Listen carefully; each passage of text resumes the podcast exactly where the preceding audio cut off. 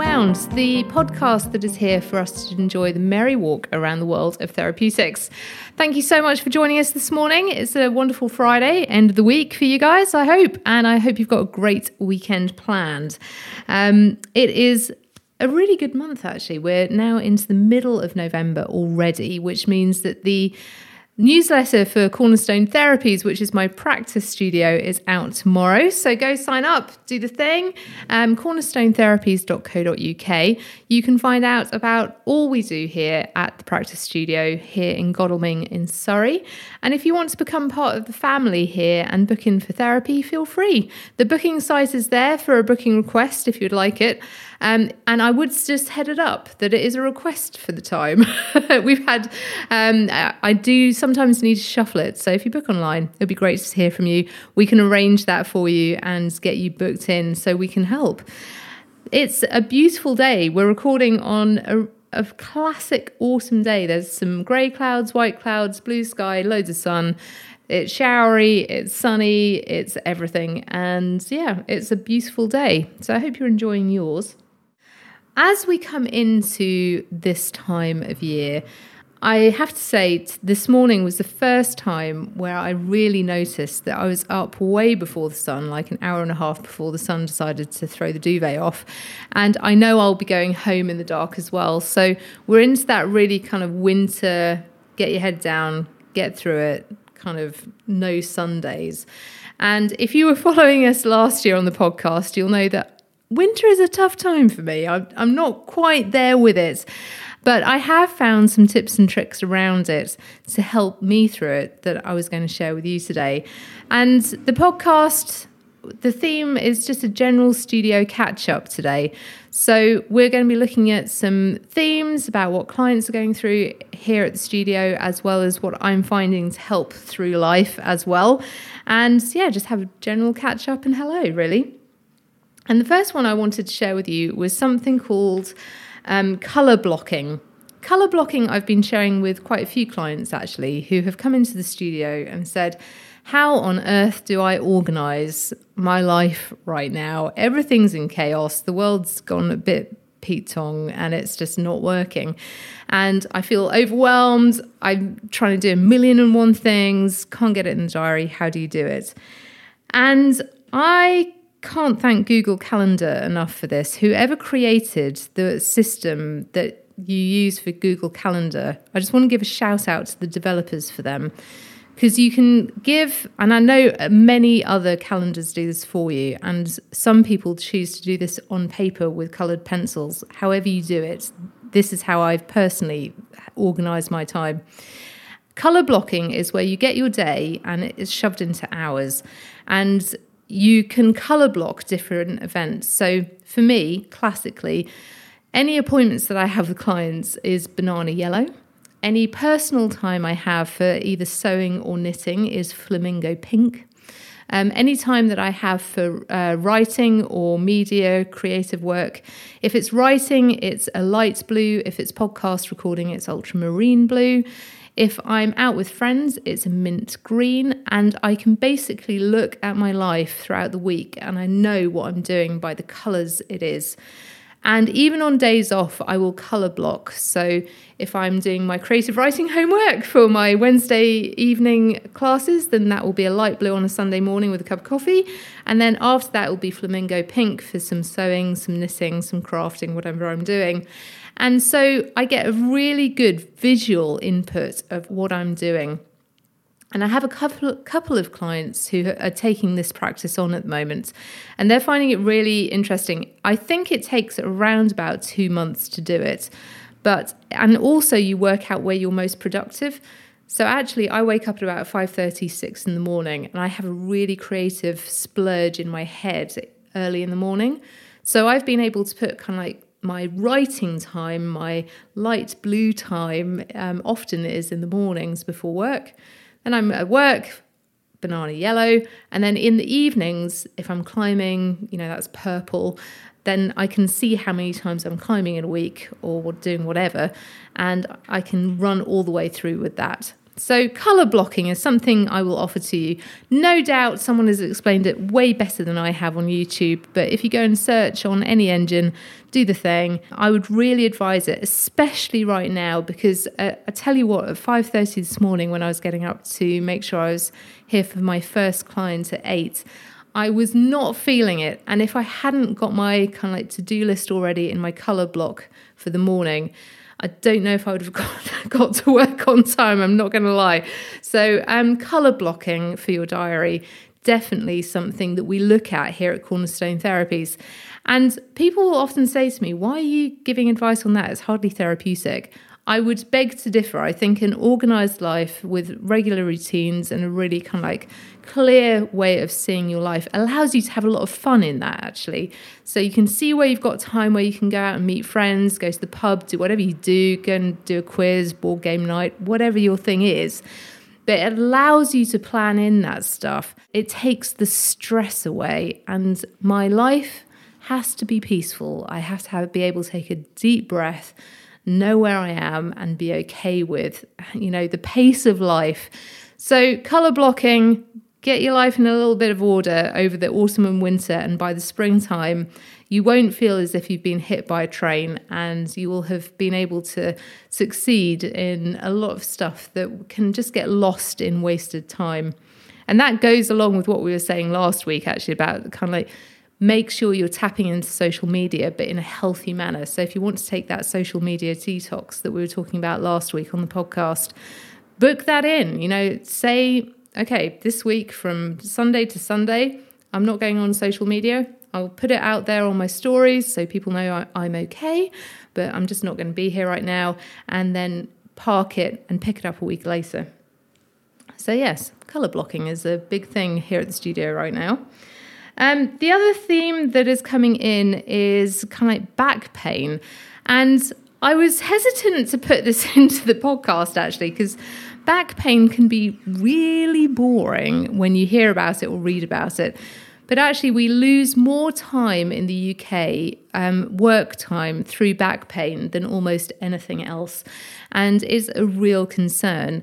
And the thing that I have noticed lately that is becoming a problem with this is that there are increasing amounts of people contacting me for appointments at Cornerstone Therapies with lower back pain and hips. And I just wanted to break this down into two things that I've noticed in the last month that people have come with. So, for women, we need to really talk about hormones and inflammation around your hips and your pelvis. And I know that Davina McCall is doing an amazing job, along with a lot of other uh, gynecologists, and women, and doctors and consultants about perimenopause and menopause. Hook into that and them for all the information for it that you need. But here at the studio, we keep it really neat and easy. Hormones will cause inflammation at different times through your hip and pelvis. I would always suggest that if you are noticing lower back pain, coming and going, start diarizing it. So go back to Google Calendar, choose a color, color block it at the top so you've got an you can note where your pain is so you can then look back and say oh three weeks ago i, I had the same pain and then oh six weeks ago I had the same pain. Then it was then three weeks ago, and now it's here. So we've got a really nice fluid story.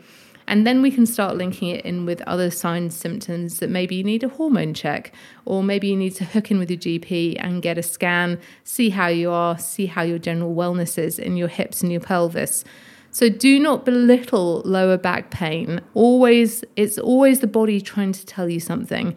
Yes, you may have overstretched when moving a flower pot in the garden, but also it can be a sign of something else going on. So always hook in with your healthcare provider. Always make sure you're talking with your gynecologist, general practitioners, and just making sure you're fit and easy, ready to go. And the more you communicate with them, as you hit perimenopause and you go through your last menopause, then you will be able to say, yes, this has been tracked really well. This is where we need to increase different HRTs. This is where we need to change medication. And it helps us communicate better with people who can really help us. So, really, don't struggle with lower back pain on your own.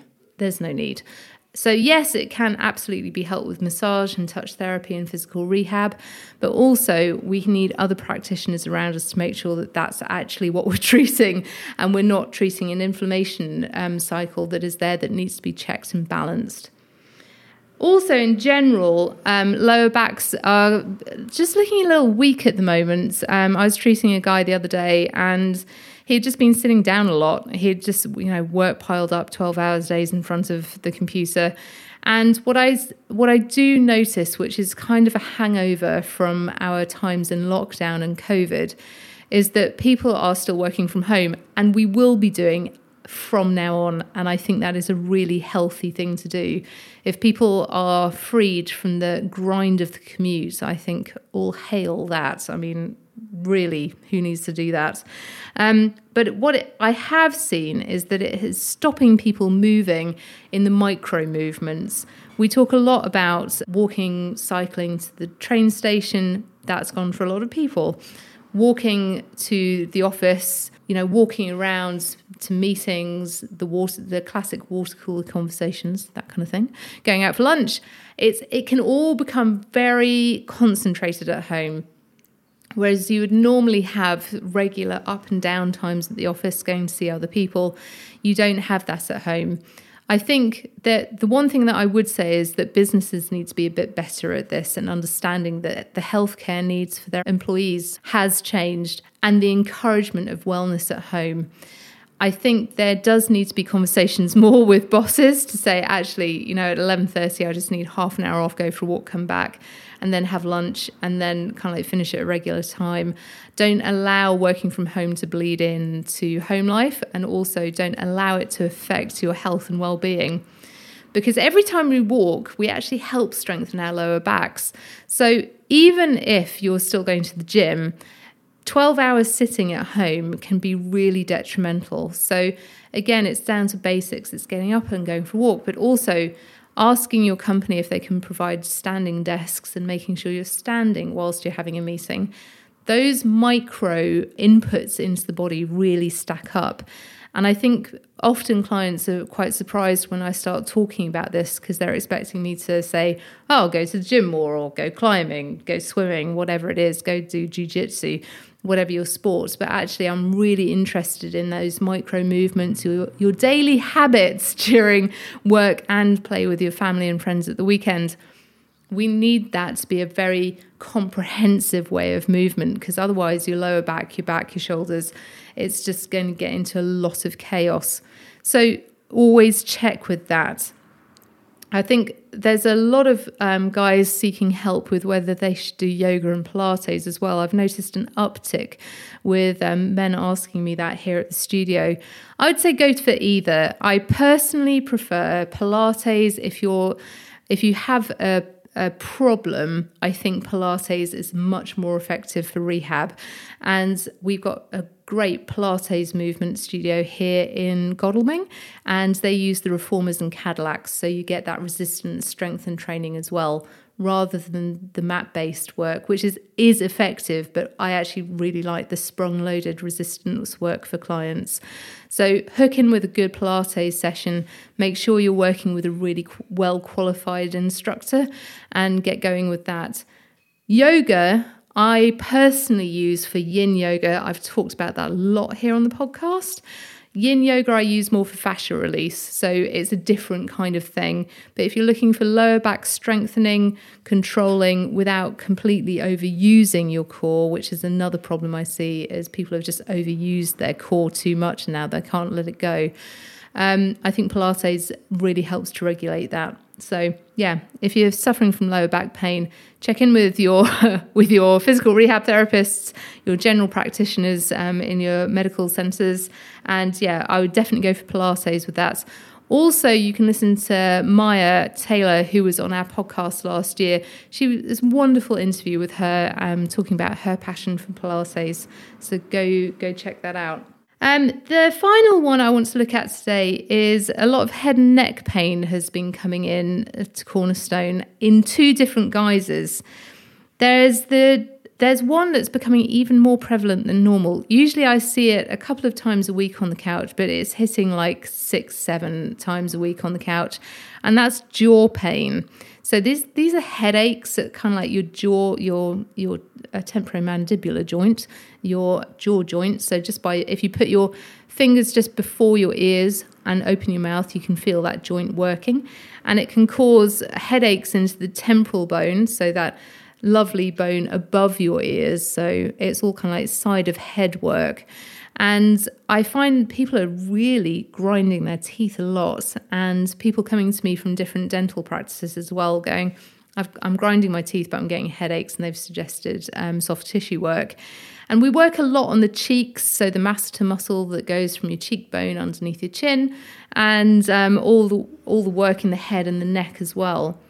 I tend to find this comes from generalized stress, tension, and anxiety, which we work on a lot here anyway, but also just the release of the jaw and the lowering of the tongue and making sure that the, the face is looked after really well.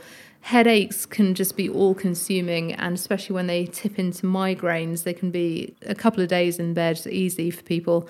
And if we can ease that off with some soft tissue work, some really concentrated work with the pterygoids, which are the muscles at the back of the jaw, and they help uh, jaw deviation. So when your jaw goes to side to side, they work in opposition, and we can do a lot of work there, but they cause a lot of pain if they're an issue. And also, we work the throat here at Cornerstone Therapies. The front of the throat is an interesting one. I'm treating a tracheostomy scar at the moment, and we forget that the throat is actually the front of the neck. Um, sounds obvious when you say it, but also not. Um, your neck has a back and a front, and the front consists of the throat. And so we do a lot of throat work here at Cornerstone. We do a lot of singing lessons, we do a lot of voice exercises to get the muscles going do a lot of work to release the hyoids, both supra and infrahyoids, and we make sure that the breathing is controlled because that, that scalene work that we look at with breathing and releasing the brachial plexus in the chest um, that can cause a lot of arm pain actually. Um, we release that through breath work, singing work, and we do a lot of rolling of the tongue as well to release the jaw itself.